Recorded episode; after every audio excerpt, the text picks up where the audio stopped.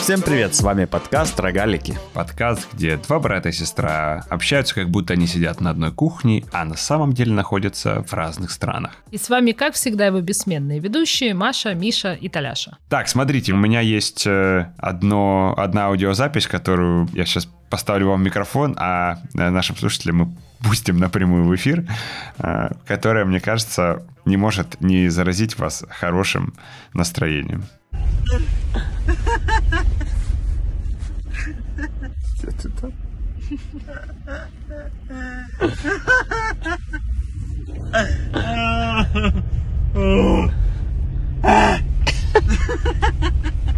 У меня есть 10-секундная запись неудержимого смеха Толика, которая на самом деле длилась порядка минут пяти.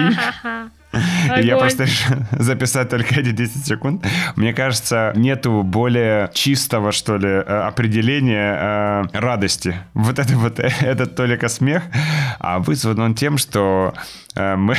Сейчас он тебе без записи посмеется, да. Да, а вызван, вызван смех тем, что мы едем в одной машине пол второго ночи, и Толик пытается мне переслать какой-то видеоприкол и отправляет его не мне, а коллеге по работе. И факт того, что он в полвторого ночи отправил видео прикол коллеге на работе, буквально на две минуты выключает Толика из жизни. Коллегу просто тоже зовут Миша, и я этот не туда нажал. Было мне очень весело от этого. Помните, как папа сбрил бороду? Вот, я сегодня папе рассказывал эту историю и даже скинул ему это видео. И папа, говорит, вспомнил, что когда он сбрил бороду, Толик тоже очень заразительно смеялся. Толик, Толик... так смеял. Я не знаю, помнишь ли ты, но я помню прямо один из, одно из ярких детских воспоминаний, как Толик хохочет, когда узнал папу, после того, как чуть-чуть, видимо, испугался, что ну, он зашел без бороды. А потом... Да, я подумал, что за грузин пришел. А потом без бороды причем, да? А потом да. хохотал долго и так заразительно. Ну, потому что с бородой он не похож на грузина, а без бороды похож оказался. В три года или сколько тебе там тогда было лет, были странные представления о грузинах, Наверное. Я знал аж одного по, по имени Вахтанг. И все. Понятно, понятно. А, Просто черный кучерявый. Да, да, да, да. Но я, я очень помню хорошо этот момент. Я был на втором этаже кровати, э, и тут э, в комнату заходит какой-то мужик. Э, и как бы у меня был, да, секундный ступор. Но смеха я, кстати, не помню. Я помню этот момент, а как я смеялся, потом не помню. А у меня вот вопрос, Толик, к тебе. Я на прошлых выходных за собой в очередной раз заметил такую особенность. Вот мне было примерно так же смешно, как тебе на этом видео. И, в общем, был такой прекрасный вечер, было очень смешно. И потом на следующий день ощутимо хуже настроение. То есть такая, как э, дофаминовая яма. Ну, то есть вот тебе так, так хорошо и так весело, что на следующий день э, ты понимаешь, что у тебя плохое настроение, ты ничего с этим сделать не можешь, вот прямо все не то. Потому что было слишком было. весело? Да, да, Слушай, да, да. Ну я же не то, что весь вечер хохотал. У меня дофаминовая яма была до. А потом как бы я исправил ситуацию. Маша, у тебя бывает дофаминовая Я все думаю, что у нас в 57-й квартире тоже был такой случай, да? Вышел как-то через человек, человек в телефон автомат позвонить, а через три месяца помер. Ну, слушай, бывает, если очень, что было очень грустно после того, как было очень весело. Ну смотри, нет, что? не очень грустно, но вот ты прямо ощущаешь, что у тебя плохое настроение. Нет. И у этого нет никаких объективных причин, кроме того, что вчера было весело. Нет, нет, нет. Не бывает. Ну, я, я думаю, что у меня бывает, просто сегодня нет. Сегодня у меня бывает похмелье. Миша, может быть, это оно? вчера пил? Да, это похмелье, но только оно не физически. То есть физически ты не чувствуешь, что тебе плохо, тебе неплохо. Но морально тебе прямо плохо. Миш, ты хоть видео посмотрел, которое я скинул? Да. Смешное, скажи. Очень. Ну, это у нас э, офисный такой мем. Типа, когда до кого-то что-то доходит, он такой, а, девка за рулем. И как бы делает ну, отсылку. Ну, это никто не понял теперь. Мемасик. Да, ну можно мемасик в аудиоформате вставить тоже, раз у нас сегодня день вставочек э, из других видео. Так, ну что, мы сегодня хотели поговорить э, про суперсовременный тренд. Среди осознанной молодежи. Да-да-да, тренд осознанности, так сказать, э, и, и походов uh-huh. в терапию. Почему так массово люди начали ходить на терапию, и всем срочно нужно разобраться Э, покопаться в себе, Слушай, понять себя. Подожди, почему так массово? У меня есть теория, но это просто будет сейчас... Я буду в течение пяти минут говнить людей, которые ходят на терапию, чего я не хочу. Нет-нет, а вот вы мне скажите для начала, ну, как бы, как эти люди, если вы с ними разговаривали, сами это аргументируют? Почему, почему кто-то решил пойти на терапию, один или другой, как бы, что к этому, ну, вот, почему, как эти люди это аргументируют? Потому что у меня же немножко кособокий взгляд на это. Толик, как люди аргументируют? Да я, собственно, не спрашивал, что-то на терапию пошел. Я, я обычно никто так об этом не говорит. Если об этом говорят, то к этому подводят. То есть там я расстаюсь с мужем, и поэтому пошла на терапию, например. А просто так, Слушай, типа, подожди. я хожу на терапию. Это я еще... Такой контекст, то есть, когда у человека какая-то травма, в моем понимании, ну, человеку нужна какая-то поддержка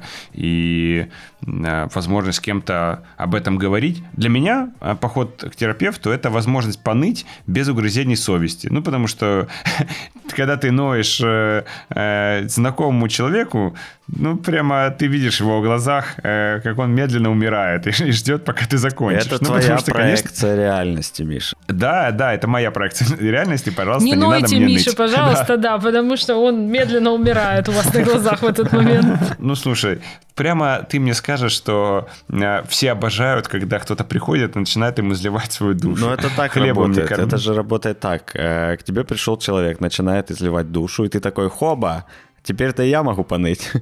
И как бы вы друг другу поныли, и всем стало легче. Да, я согласен, так может быть. Но Э, бывают ситуации, когда, например, кто-то только развелся там, с мужем, женой, или у кого-то что-то произошло, и ты как бы чувствуешь, что ты помыть, поныть не можешь, потому что твои-то проблемы ничтожны, и поэтому твоя участь в этом диалоге сидеть и слушать, и кивать, и пытаться как бы делать вид, что ты внимательно слушаешь. Мне кажется, это называется э, подставить дружеское плечо, ухо в нашем случае. Да ладно, вы же понимаете, что я здесь играю э, адвоката дьявола, но все равно есть какая-то граница. Ну вот есть люди, которые очень тяжело переживают какие-то события. И они уже всем своим друзьям и родственникам по кругу поныли, а им мало, и им нужно еще. И, в общем, в какой-то момент наступает та, та, та ситуация, когда плеча уже рядом нет, потому что все пошли гулять, а ты сидишь и ноешь. И поэтому поход э, к психотерапевту, о чем вы говорите, я сам э, ходил, это не то, что я не говорю, что к психотерапевту ходить не нужно. Просто для меня это была вот такая вот история про то, что ты можешь говорить, э, рассуждать. Мне очень нравится, когда собеседник не вдыхает воздух, чтобы что-то тебе сказать, а просто сидит молча и слушает. И прямо э, делает вид, что слушает. И это, наверное, очень важная часть профессии э, психотерапевта, потому что я себе представляю целый день это слушать, и ты ничего не говоришь в ответ, просто сидишь и слушаешь. Истории-то у всех, наверное, примерно одинаковые, Надо очень тяжело сохранять интерес. любить людей, ну что ты. Интерес сохранять, э, интерес сохранять. Э, мне кажется, интерес — это некоторая базовая конструкция. Если у тебя есть интерес к людям, он есть всегда. Если у тебя его нет, у тебя его нет. А как бы так, чтобы он терялся, прям совсем, э, то это скорее тогда имеет смысл понять, ну, подумать почему, и, возможно, это, это же терапевтический тогда. Но это тогда немножечко будет, э, ну, как бы ну, ну, очень простым языком говоря, некоторым терапевтическим приемом, да, понять, почему тебе вдруг перестало быть интересно, что именно в этой истории тебя, или что именно в манере этого человека тебя как бы, ну вот, обрубает, отрубает. Я себе представляю, когда ты 20 лет занимаешься психотерапией, к тебе приходят пары после расставаний, мужчины или женщины. У них истории все примерно через пять лет, мне кажется, повторяются. Но это как ты зря думаешь, ты зря думаешь, что все истории да? одинаковые. Все истории очень разные. А-а-а. Все истории очень разные. В них, конечно, можно что-то типа общее найти. Вот когда находят, пишут об этом книжечку или статью. Но они на самом деле очень разные. Ну хорошо, возвращаясь как бы к началу дискуссии, я э, во время светского, светское против, противовес церковному, но нет, э, во время одного из мероприятий, социального, вот, правильное слово социальный. Такой смолток был, и там э, товарищ говорит другому о том, что ты что, не ходишь к психотерапевту? Это вообще, это ты что, это зря. Это лучшее вообще, что со мной случилось. Надо обязательно ходить к психотерапевту, прорабатывать все свои проблемы. И ты что, ты их носишь, потом ты их на родственников своих выплясываешь, на близких. А тут, значит, ты с психотерапевтом все это проработаешь и становишься гораздо э, тебе легче и окружающим легче. И вот мне кажется, вот, вот я себе, по крайней мере, так нарисовал картину людей, которые пропагандируют походы к психотерапевту. Вот, э, вот в этом пассаже можно резюмировать логику. О том, что если ты не ходишь к психотерапевту, я с такой мыслью сталкивался несколько раз, если ты э, не ходишь к психотерапевту, значит, ты со своими проблемами не работаешь, и значит, ты свои проблемы вымещаешь на людей вокруг. И это токсично мать твою. А вот если ты э, осознанный человек, ходишь к психотерапевту, ты там это все прорабатываешь, и тогда ты не токсичный, а замечательный. Какой, кстати, ан- а, антоним токсичный? Не Полезный? знаю, кстати, надо подумать. Да, кстати, хорошо. Питательный. Да, да, да, да. Вот, Маша, что ты думаешь по поводу... Мне просто кажется, что это очень крутая история с точки зрения создания рынка психотерапии. Э, Я не знаю, как оно произошло, за счет э, э, социальных сетей или поп-культуры, там, сериалов и телевидения, но это благодаря этому у большого количества психотерапевтов есть работа. Я думаю, несколько вещей одновременно. У людей эта потребность была всегда, но раньше ходили в церковь. Фу тянути. А в тех э, религиях, где не принято исповедаться? Ну, не обязательно исповедоваться, поговорить, помолиться, неважно, э, помедитировать, какие-то способы, э, ну, вот там, занятия собой, условно говоря, своим внутренним Мгм. миром были. Единственное, не очень я, честно говоря, прямо сейчас могу сказать, как это делали советские, так сказать, люди. Видимо, работали пятилетку в три года. Но сейчас что-то мне в голову не приходит. А, а в основном-то все-таки у людей так или иначе культура м, самоисследования была, с одной стороны. За бутылкой, за бутылкой А, ну, советской. тоже может быть. С другой стороны, нам с вами на самом деле сложно представить, с чем люди в жизни э, ну, сталкивались.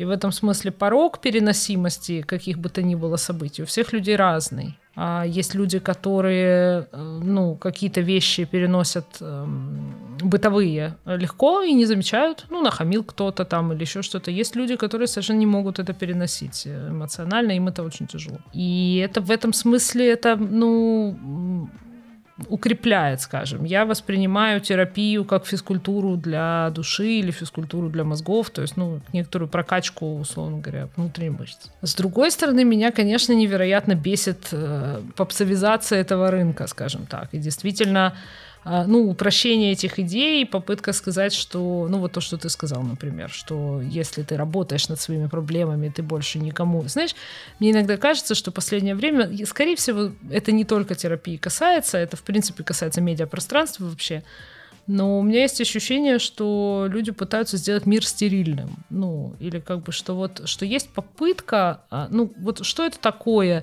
Я хожу к психотерапевту, прорабатываю свои проблемы, тем самым не напрягаю других людей, тем самым это я такой в капсуле немножечко. Я ни с кем особенно не взаимодействую, потому что, не дай бог, я своим взаимодействием напрягу или что. Или я вычился, вычистился настолько, что постиг дзен, и теперь мне никто не нужен, как будто бы есть какой-то есть какая-то в этом, ну, прям патология противоположную, ну, даже не в противоположную сторону. Так засамосовершенствовался, да, что уже прям блестит весь. Ну, это же вообще к жизни никакого отношения не имеет. Это имеет отношение только к, ну, я не знаю, к, с- к статуе. Ну, слушай, ну, я- если бы я был э, на противоположной э, э, стороне этой дискуссии, я бы говорил, ну, это какой-то идеал, который недостижим, но ты к нему стремишься, но это путь-то к нему приводит к тому, что все кругом становится лучше. Понятно, что это как говорить о том, что люди, к сожалению, которые... Миша, нет.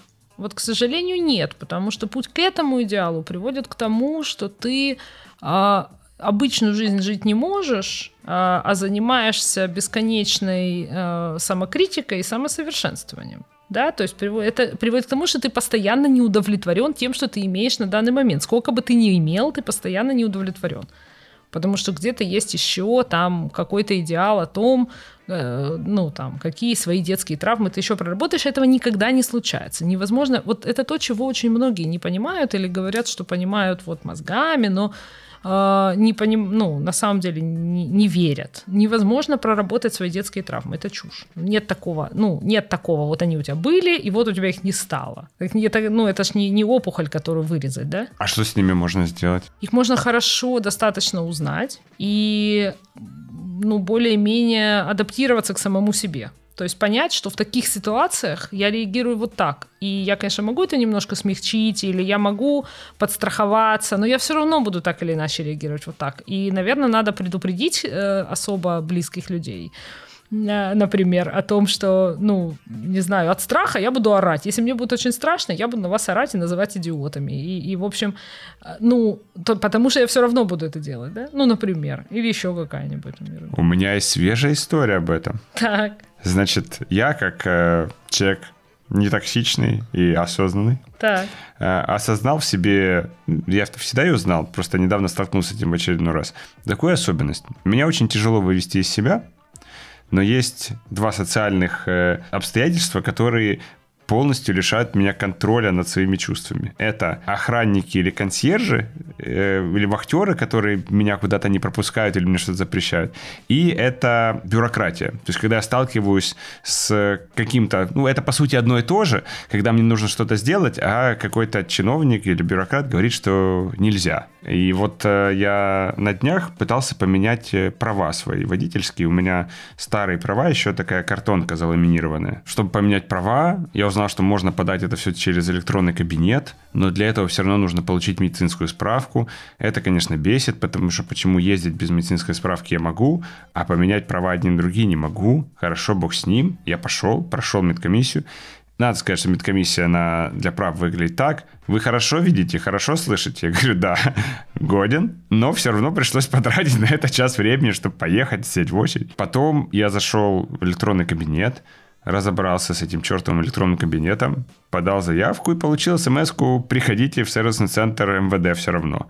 Я пошел в сервисный центр МВД, я отстоял полтора часа в очереди с электронным билетиком, потому что... И я знаю, что очень сильно бесит в электронной очереди, когда у тебя номер, например, 102, а вызывают уже 115, а 102 еще не вызывали. Вот у меня была такая ситуация. Значит, э, я в конце концов понял, в какое окошко нужно идти, сказал, какого черта меня не вызывают. Они сказали, вы тут пришли без предварительной записи, сидите и ждите. У нас те, кто через сайт подавали, те без очереди. Я говорю, так я ж подавал через сайт. А, да? Ну, тогда присаживайтесь. Значит, я присел, и дальше оказалось, что я не могу поменять права, потому что у меня нет прописки. Потому что я выписался из квартиры, в которой был прописан, э, которая принадлежала родителям, и теперь нигде не прописан. И я не получил права. И вот в этот момент, когда она сказала «нет», и причем у нее было такое довольное лицо, когда она мне говорила «нет», что, в общем, у меня прямо шоры опустились. Э, нет, неправильно, забрала опустилась. Шоры, это же вот это. Значит, забрала опустилась, и я прямо чувствую, как вот все, во мне все закипает, я совершенно выхожу из себя. Я, конечно, ей что-то сказал неприятное, без э, неприличных, но я дал ей понять как бы всем своим видом, как я отношусь к ней, как представителю этой системы. Э, ну, в общем, и полдня, наверное, я прямо приходил в себя. И после этого я предупредил э, всех вокруг, что если я еще захочу когда-нибудь что-нибудь сам сделать в госорганах, чтобы они меня останавливали, напоминая мне о том, что мне это противопоказано. Вот, смотри. Вот, видишь, и, какой чистый пример, да, чистый пример осознанности. Да, да. А возможно, если бы я пошел к психотерапевту, он бы меня научил, как э, не выходить из себя в таких Нет, ситуациях. мне правда не нравится то, что происходит вокруг рынка психотерапии, потому что люди, которым действительно нужна эта помощь, ну, а их много, больше, чем как бы кажется, да. Это, это как бы одна история. Но попытка сделать всех больными, вот эта вот история, что у нас нет здоровых, есть недообследованные, и история, что вам, вам обязательно нужно становиться лучше, нет, вообще-то не обязательно, если честно. Ну, то есть э, на терапию нужно идти тогда, когда ты испытываешь постоянный хронический дискомфорт в связи с тем, что происходит в твоей жизни. Неважно, это большой дискомфорт или маленький, но он для тебя лично дискомфорт, он постоянный, он хронический. Ну, то есть, потому что если сегодня мне нахамила на улице какая-то тетка, и я пошла на терапию, это перебор. Надо уметь справляться с такими ситуациями абсолютно самостоятельно взрослому человеку. Слушай, ну, с другой стороны, вот эта вот э, популяризация и попсовизация, она зато снимает э, э, стигму с э, походом в психотерапии. Да, и, видимо, а, маятник в другую сторону. Конечно, да, да, то есть и теперь э, зато люди, которые раньше могли бы из-за боязни осуждения общества не обращаться к психотерапевту, теперь, когда это стало модным, обращаются. А то, что обращаются еще те, кому это не нужно, ну, слушай, оно же на самом деле не вредно. Ну, в общем, да, оно не вредно. Скорее вредно, понимаешь, вредно не для тех, кому не нужно и обращается. Вредно, ну, как тебе сказать, вот сама, сами тексты в социальных сетях, которые пишут те же психологи. Вот это, мне кажется, уже прям становится вредным. Вредно, когда люди, им, возможно, и нужно к терапевту, да, и они, возможно, еще не созрели, им не так плохо, у них нет денег, неважно. И они начинают читать.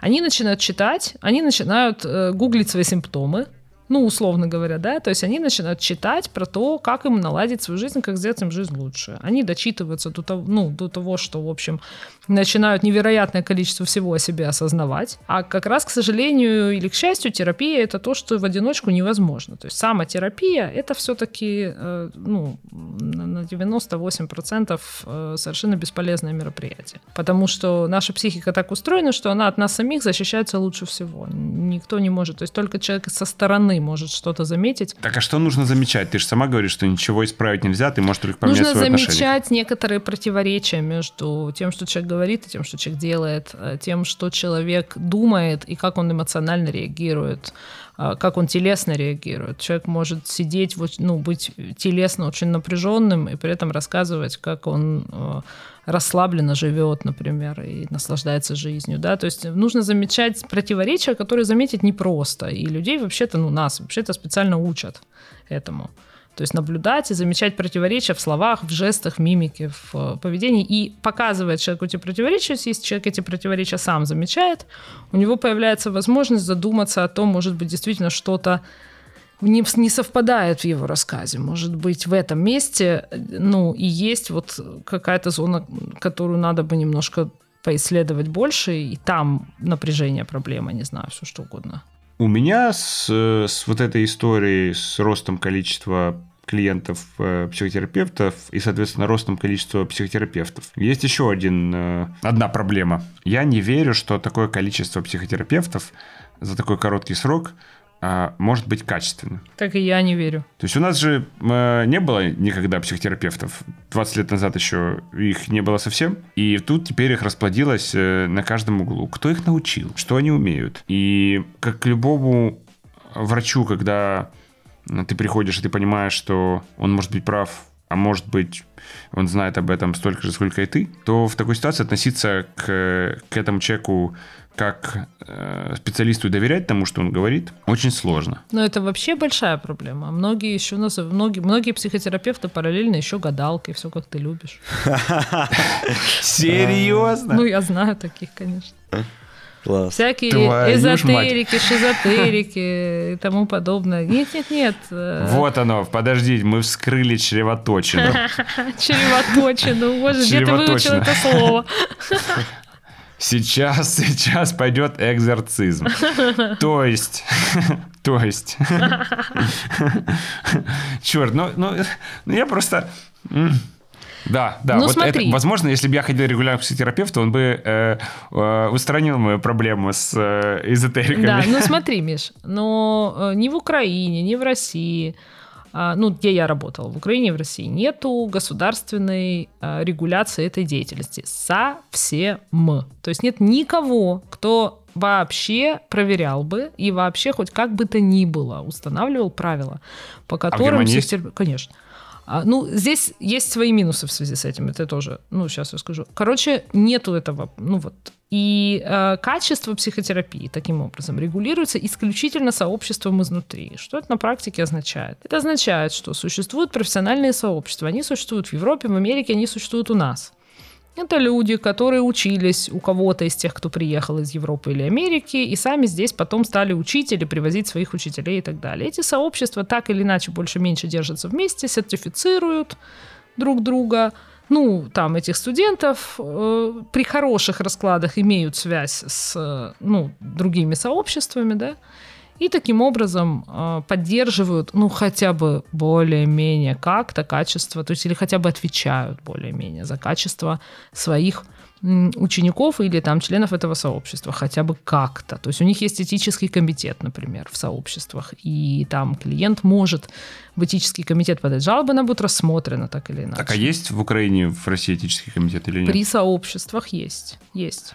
Но ну, ты можешь быть институте... психотерапевтом без, без сообщества, правильно? Да, никто не, за... никто, никто не зарегулирует, назови себя как угодно. Вот в чем как бы дело, да. То есть человек, который где-то... Там есть определенные правила сертификации. Человек должен иметь высшее образование, там, психологическое, медицинское и, по-моему, еще там типа философское, что-то в таком духе. Человек должен э, пройти обучающую программу, получить определенное количество часов личной терапии, определенное количество часов супервизии, выполнить определенные условия по письменным работам и так далее, и так далее. Только в этой ситуации ситуации он получает сертификат. Ну, соответственно, сообщество. Но я знаю, например, примеры, когда человек приходил учиться, не заканчивал, уходил, называл себя психотерапевтом, ушел работать, и ему никто ничего не может сделать.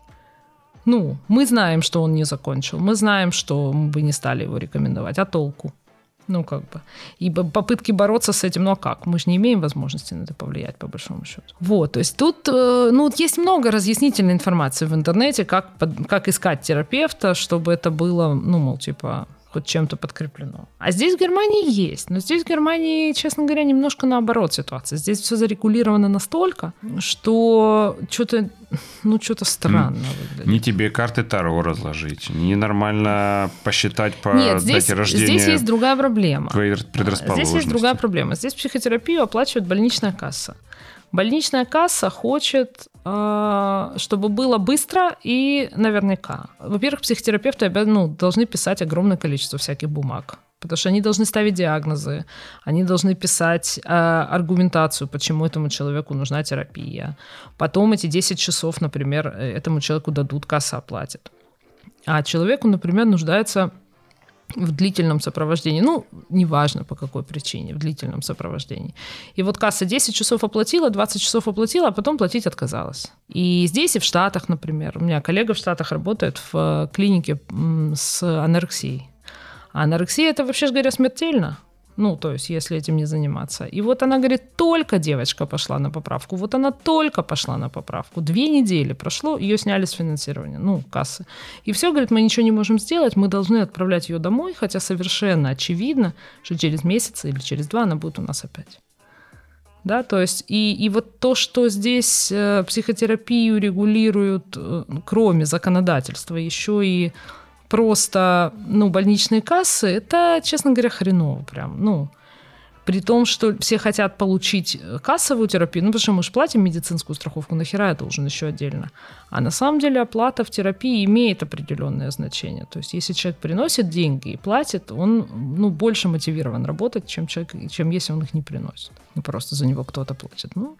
Сейчас э, скажу непривычную вещь для нашего подкаста. В процессе подготовки к этому выпуску Это ты пошел вообще сказать. Да, я выписал те проблемы, которые у меня есть. И с которыми я живу. Э, типа, это мы просто с Дашей ходим на парную терапию. И там в процессе э, иногда как бы они любят стрельнуть какой-то проблемой, которая якобы у меня есть. Э, и вот у меня вопрос. Сейчас я перечислю. А, прости, они это Даша, Даша психотерапевт, да. они там против тебя выступают? Ну, иногда, когда как. У меня э, в связи с этим был вопрос, типа, мне с этим всем окей. И вот Маша сказала сегодня, что, типа, если мне окей, то значит все в порядке. И это, собственно, и был мой вопрос.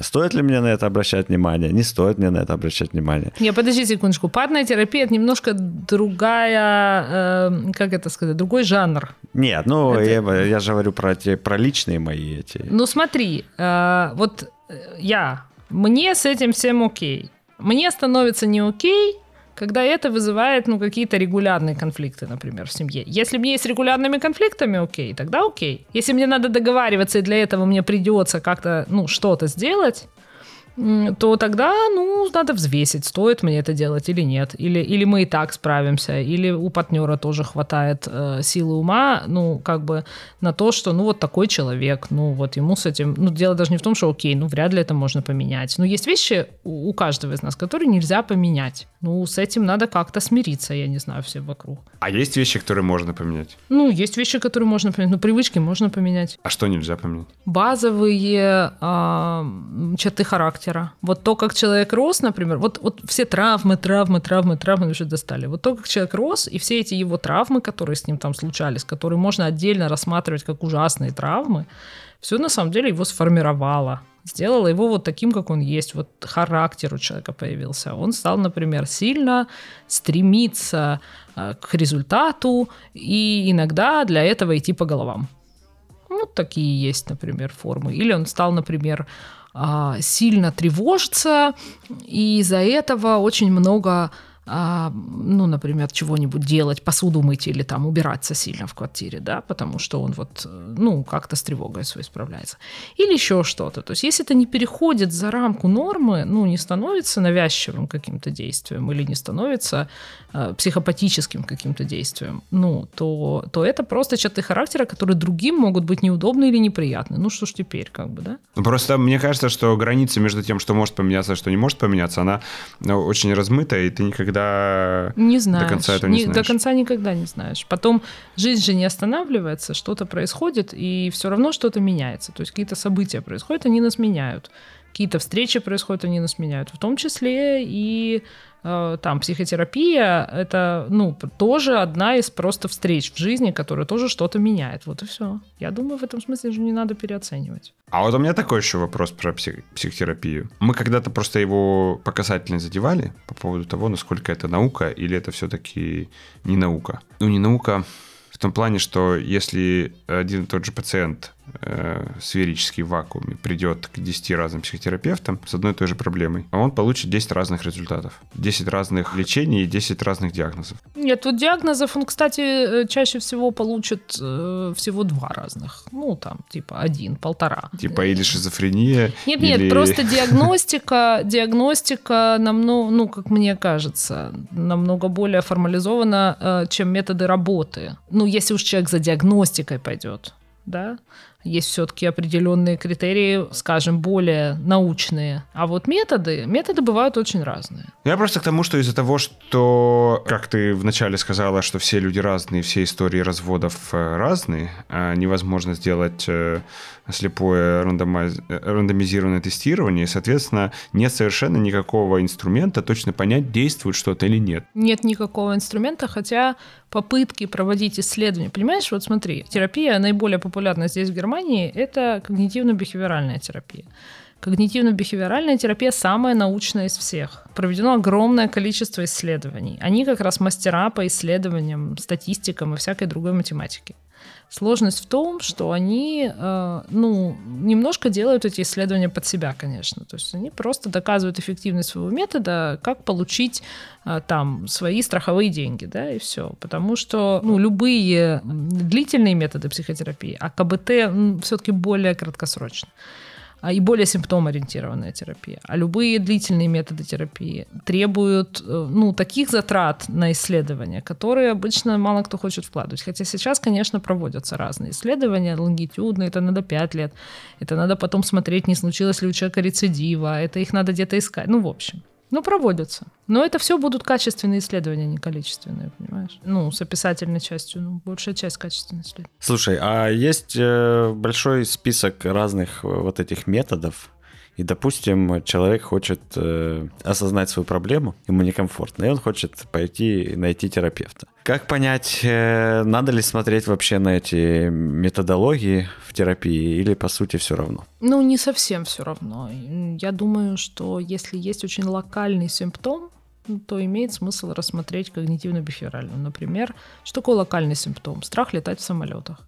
Больше вот вообще ничего нет, но вот этот страх летать в самолетах мне мешает. Имеет смысл рассмотреть КБТ. Это будет быстро, менее болезненно и все такое. А э, если вопрос чуть более широкий, э, или человек в принципе не знает, как сформулировать свой дискомфорт, то я бы все равно смотрела в сторону так или иначе э, там гуманистических или психоаналитических методов. Вопросик. Вот мне прямо любопытно. Вот приходит человек э, с боязнью летать. Ну, это распространенная проблема. Много людей боится летать. Каким образом психотерапевт ему в этом может помочь. У КБТшников существуют э, процедуры. КБТ — это крупно-бытовая техника. Это все, что я знаю про эту аббревиатуру. Когнитивно-бихевиоральная терапия. Ну, я уже понял, но надо слушателям да. освежить. У них существует э, там некоторая методология. Ведение дневников, наблюдение за своими навязчивыми мыслями, разъяснение там, например, статистики падания самолетов относительно статистики езды на машине. Вот я, если бы ко мне пришел человек, э, говорит, я буду слетать, я бы подготовился и разъяснил ему статистику. То есть это явно не связано ни с какой ни травмой, ничего. Это просто иррациональный страх, потому что ты теряешь контроль на, над этим. И это как бы не, необычно. Ты видишь, иррациональный связ, страх, связанный с тем, что ты теряешь контроль, для некоторых не связан с травмой, а для некоторых связан с травмой. И это принципиальная разница. Потому что те, для кого это не связано с травмой, вылечиться за пять встреч им достаточно будет этой информации о том, как, как э, не знаю, там, как работает двигатель, как учат пилотов, ну что-нибудь еще. Те, для кого ситуация потери контроля сама по себе и вне самолета очень напряженная, да, то есть просто ситуация потери контроля по разным причинам. Это будет другая, ты им что не рассказывай, это будет вообще про другое. Там чуть-чуть на этаж ниже спустись, и это будет вообще про другое. Там страх самолетов ни при чем. Такая заявка как бы, потому что люди часто приходят в терапию с заявкой. Они на самом деле хотят про другое. Ну, или про большее чаще всего. Просто про то же самое, просто про большее. Ну, вот у меня есть похожий пример. Я после полугода в терапии научился контролировать э, свою клаустрофобию. Ну, у меня есть клаустрофобия в легкой форме, я бы так ее назвал. В лифтах ездить не боюсь и не боялся. А вот застрять в лифте боюсь. Я просто теперь в некоторых случаях могу это проконтролировать и избежать э, паники. И вообще, как бы, случаи э, более редкими стали. А вот скажи, если бы ты почитал статью о том, как э, в такой ситуации э, избежать, э, избегать паники, это бы тебе не помогло? То есть в чем, в чем здесь ценность? Я просто пытаюсь понять, в чем здесь ценность э, психотерапевтов вот в таких случаях, когда э, информацию о том, насколько безопасны полеты на самолете, можно найти в интернете, или э, какие-то дыхательные упражнения, э, когда на тебя накатывает э, паника, тоже можно как бы изучить. И почему это, почему это должен быть обязательно психотерапевт, а не просто человек, который это знает? Я тебе скажу, на, на второй вопрос я тебе сразу отвечу. Потому что ты сначала сказала, сказала это в начале подкаста.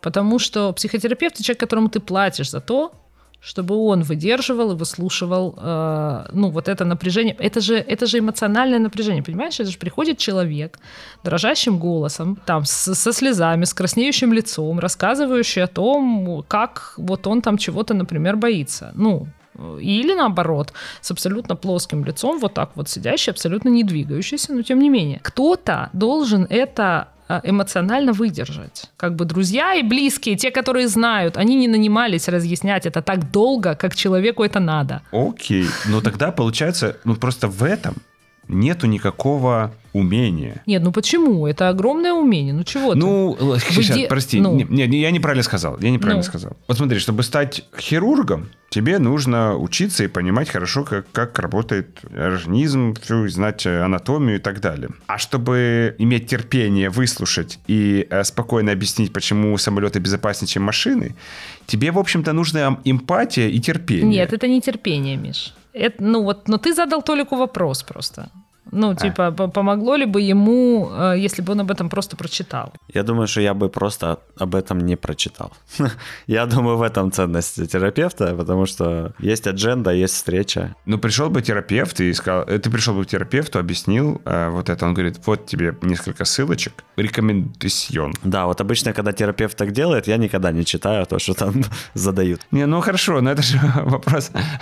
ну, нет, нет, Миш, это именно в этом ну, и вопрос. И, ну, хорошо, и кроме того, ну. и кроме того, это не терпение. А, вот есть разница между терпеть и действительно эмоционально, ну, быть эмоционально устойчивым. То есть не, смотри, ну ведь ты, если сидишь и слушаешь какой-то эмоциональный рассказ другого человека, ты так или иначе заражаешься. Ну, часто. Не всегда, но часто. Ну да, Толик, ты не заражаешься. Вообще, о чем ты говоришь? О чем ты говоришь? Нет, ну хорошо. а ты при этом заинтересована слушаешь или просто делаешь вид? Делаю вид. Скорее всего. Ну, видишь, а если вот, как Миша сказал, что сидит человек и тебя заинтересованно слушает, понимаешь, ты так или иначе заражаешься. Ты чувствуешь, начинаешь чувствовать там то, что чувствует человек. А, неважно, это страх или это там отчаяние или это все что угодно. Ты вообще-то ты начинаешь это чувствовать. Эмпатия так работает. А, ну, то есть, конечно, ну, не совсем так, ты чувствуешь это, но ты при этом по логике должен, ну, должен понимать, что это все равно не с тобой происходит, должен это тоже чувствовать. Но, но часть эмоций тебе достается, и тебе вообще-то нужно уметь своим организмом, условно говоря, э, переваривать тот набор, э, эмоциональный коктейль, который тебе приносят. И если ты сам не можешь с этим справиться, никакого терпения тебе не хватит. У тебя, ну, ты выгоришь очень быстро, у тебя крышечка съедет. Окей, хорошо. Я понял, а, какой тебе сейчас задам вопрос. Священник, который выслушивает исповедь. У меня вопрос, смотри, у меня, э, к чему я пытаюсь докопаться, это я пытаюсь докопаться к тому, чему учат психотерапевтов, и можно ли выполнять эту же функцию без этого обучения. И то есть э, я понимаю, я понимаю, что есть всякие механизмы там, как, как сделать так, чтобы ты не выгорал от такого количества там человеческих проблем, или чтобы оно на тебя не влияло. Вот это все это про защиту самих психотерапевтов. А я скорее про ту функцию, которую выполняют для пациента, которую раньше, как ты сама сказала, выполняли, например, в церкви. Еще про защиту клиентов или пациентов. Терапевтов во время обучения учат тому, чтобы лечить не себя, а другого. То есть терапевт во время обучения должен научиться очень хорошо распознавать и отделять свои реакции, свои реакции на то, что происходит с человеком, реакции, вызванные ситуацией и э, то, что происходит с самим человеком. А также, например, если это напоминает мне мою ситуацию с моим бывшим мужем, условно говоря, да, это такая же сволочь. Вот то, что среди в дружеском кругу вообще очень, э, ну, очень распространено. То есть мы за две итерации приходим к фразе «все мужики козлы», например, да? Это не психотерапия, и это не работает. К тому же это неправда. Чем докажешь? Я лишь пытаюсь э, выяснить, и у меня как бы в голове просто не складывается этот пазл. То есть у меня есть ощущение, что из-за того, что первое, там, психотерапевтом может называться кто угодно. Более того, Тут, э, ладно, психотерапевтом, этим косметологом, э, который делает инъекции, э, можно через YouTube научиться получить какой-то сертификат. вот, поэтому, поэтому каждый раз, когда появляется какой-то налет научности или претензии на научность или на, на, на какие-то знания, которые недоступны, если ты пять лет не провел в монастыре в Шаолине, вот, я пытаюсь докопаться, что же там такое. Мишенька, просто научность — это новая религия. Ее пытаются надеть на все, что не лень. Я уже вот давно э, с тобой в этом смысле пререкаюсь. Это моя церковь, конечно. Да, потому да, что да, это, да. конечно, твоя церковь. А, а как бы тут, тут, видишь ли, вопрос, это не только твоя церковь. Это, в принципе, церковь современного мира. И в том числе это церковь тех людей, которые не верят в эту научность, а просто пытаются так выглядеть. Вот и все. А люди же, ну, уже, уже плохо отличают как бы науку от э, псевдонаучности, условно говоря. Ну, просто слишком много всякой популяризации. Это лжепророки. А да, э, да, да. Но один из них, запомни, был Иисусом. Он в свое время был сектантом, понимаешь? А стал в результате носителем новой религии. Поэтому аккуратнее с этим надо. Почему, почему аккуратнее? Я к нему не очень хорошо отношусь. Вернее, не то чтобы как-то к нему отношусь, но и к религии плохо отношусь. Ты, с ним, ты с ним не знаком, я понимаю. Я с ним, да, не знаком. Я с ним не знаком. Научность, да-да-да, это моя вера. И, конечно, я за нее крестовый поход э, веду. И мои... Вот этот подкаст, я считаю, это острие, острие копья нашей религии. Поэтому, знаешь ли, всем, кто против научного метода, э, розгами. А ты пойди скажи им что-нибудь, вот этим людям, которые считают, что они научные астрологи. У них же книги, тома написаны, тома. Ты понимаешь, ты понимаешь, у меня есть э, защитный механизм. Я просто считаю их э, интеллектуально э, на другом уровне. Не буду говорить выше или ниже. И, соответственно, раз мы, раз мы на разных уровнях, нам и говорить не о чем. И это мой защитный механизм. Потому что я понял, что пытаться этих э, научных астрологов переубедить бессмысленно, потому что, во-первых, от этого зависит их жизнь. Ну, то есть они этим зарабатывают. Вот те люди, которые профессионально этим занимаются, у меня вообще к ним претензий мало, если честно. Ну, потому что они как я не знаю, как мелкие воры э, в, в средневековье, которые воруют, чтобы им хватило еды. Ну, то есть э, в том плане, что морально я их э, могу оправдать. Ох, я пошел. Толик что-то смеется, прям не может. Да потому что я прям очень сильно, очень сильно звучу ужасно. Ну, я, Твои метафоры просто. Этот подкаст вытаскивает из меня всю желчь. Веха снобизма а, просто, да? Это да, да, да, да, крышечка сверху. прямо уже, знаешь, клапан, клапан, который должен вот этот срывается, который держит мой снобизм внутри. Но, но в общем, э, ну, то есть люди вот на это способны, а на другое они, ну, по крайней мере, уже им сейчас не дотянуться до чем-то другим до того уровня благосостояния, который они получают с помощью вот этого. И они не готовы отказываться от хлеба с маслом. И чего я должен их э, заставлять э, идти кирпичи класть? Пусть как бы э, зарабатывают вот этой астрологией. Но, конечно, я со знаменем долой все равно хожу как сумасшедший по району.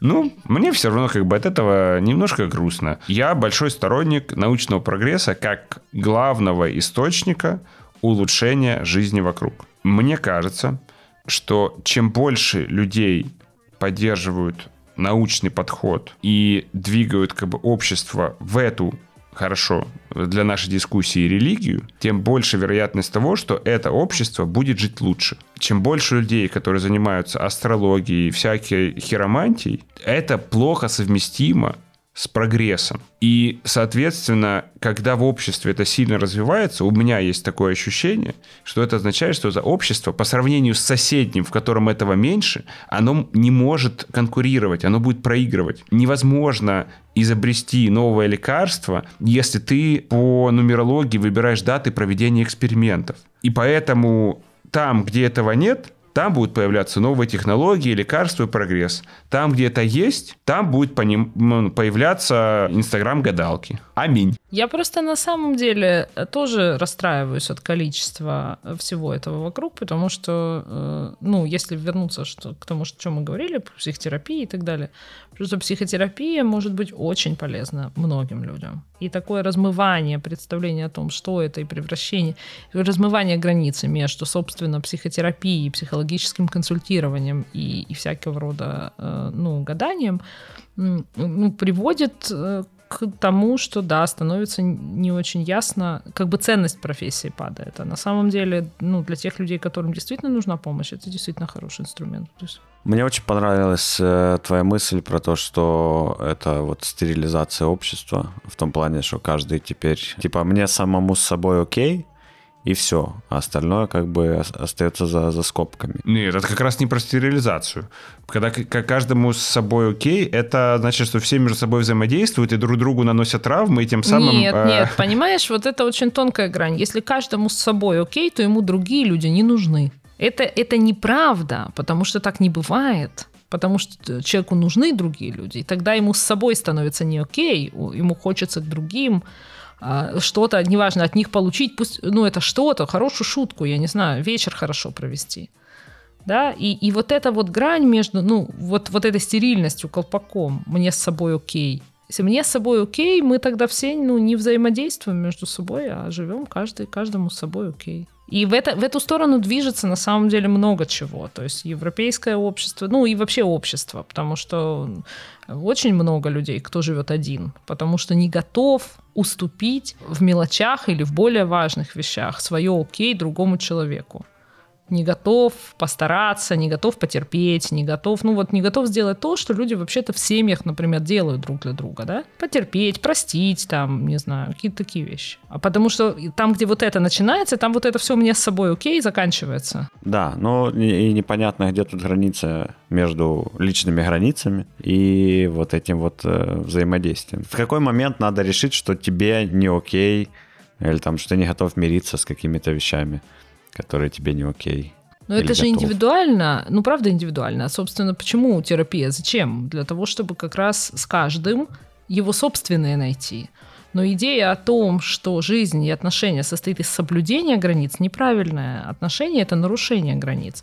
Например, если я тебе без спроса позвоню, я нарушу тем самым твои границы. Ну, давай будем жить так, чтобы никто никому не звонил. Или всегда Правильно. за неделю вначале договариваться. Вот, вначале пишите. То есть, понимаешь, мы очень соблюдаем границы. Мы так сильно соблюдаем границы, что скоро перестанем что-либо друг для друга делать и что-либо друг у друга просить.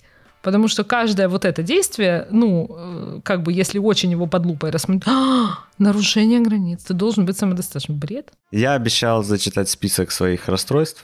Так, а ну. Э, зачитываю. Значит, э, нарциссическое расстройство личности, синдром Одна самозванца, штука. Одна штука. компульсивное расстройство, Э, и контрзависимость. И мне со всем этим окей. Первое, второе и четвертое это одно и то же. А что такое компульсивное расстройство? Это то, что я стресс свой э, ну, то, что я ковыряюсь все время в бороде. А. И это моя реакция на, как, на какие-то внешние раздражители. И мне с этим всем набором окей, поэтому э, Спасибо, Маша, что мне подтвердила, что если меня все устраивает, можно на это не обращать внимания. Нет у тебя нарциссического расстройства личности. Это очень сложный диагноз. Есть максимум, некоторые нарциссическое, ну, нарциссический, у нас у всех, извините, троих, некоторый нарциссический опыт, как говорится. Ну, то есть Нарцисс... радикал. Почти как, нар... Почти как наркотический опыт. Некоторые, и, и без него этого подкаста бы не было, дорогие мои. Скорее всего, да. Скорее всего, да. Вот и все. А, если вы хотите послушать на эту тему и еще немножко больше, вам не хватило этого часа. Конечно, а, то там кто-то... Я так и знал, к чему он клонит. То э, конкурирующий с нами подкаст сейчас заденет наши с Мишей нарциссические чувства. И начнется компульсивное синдром. Чесание бороды. Да, мы записали подкаст «Люди как вы» с э, автором другого подкаста про психологию, поэтому мы там немножко под другим углом обсуждаем эти же э, вопросы. Добро пожаловать, кому интересно. А на этом у нас сегодня все. Спасибо большое, что послушали. По-моему, получилось весьма э, Неплохо, неплохо. Это все потому, что ты подготовился, Толик. Ладно, получилось классно. Да, потому что я подготовил список из четырех пунктов, три из которых это одно и то же. Прекрасно. Всем пока. пока. Всем пока.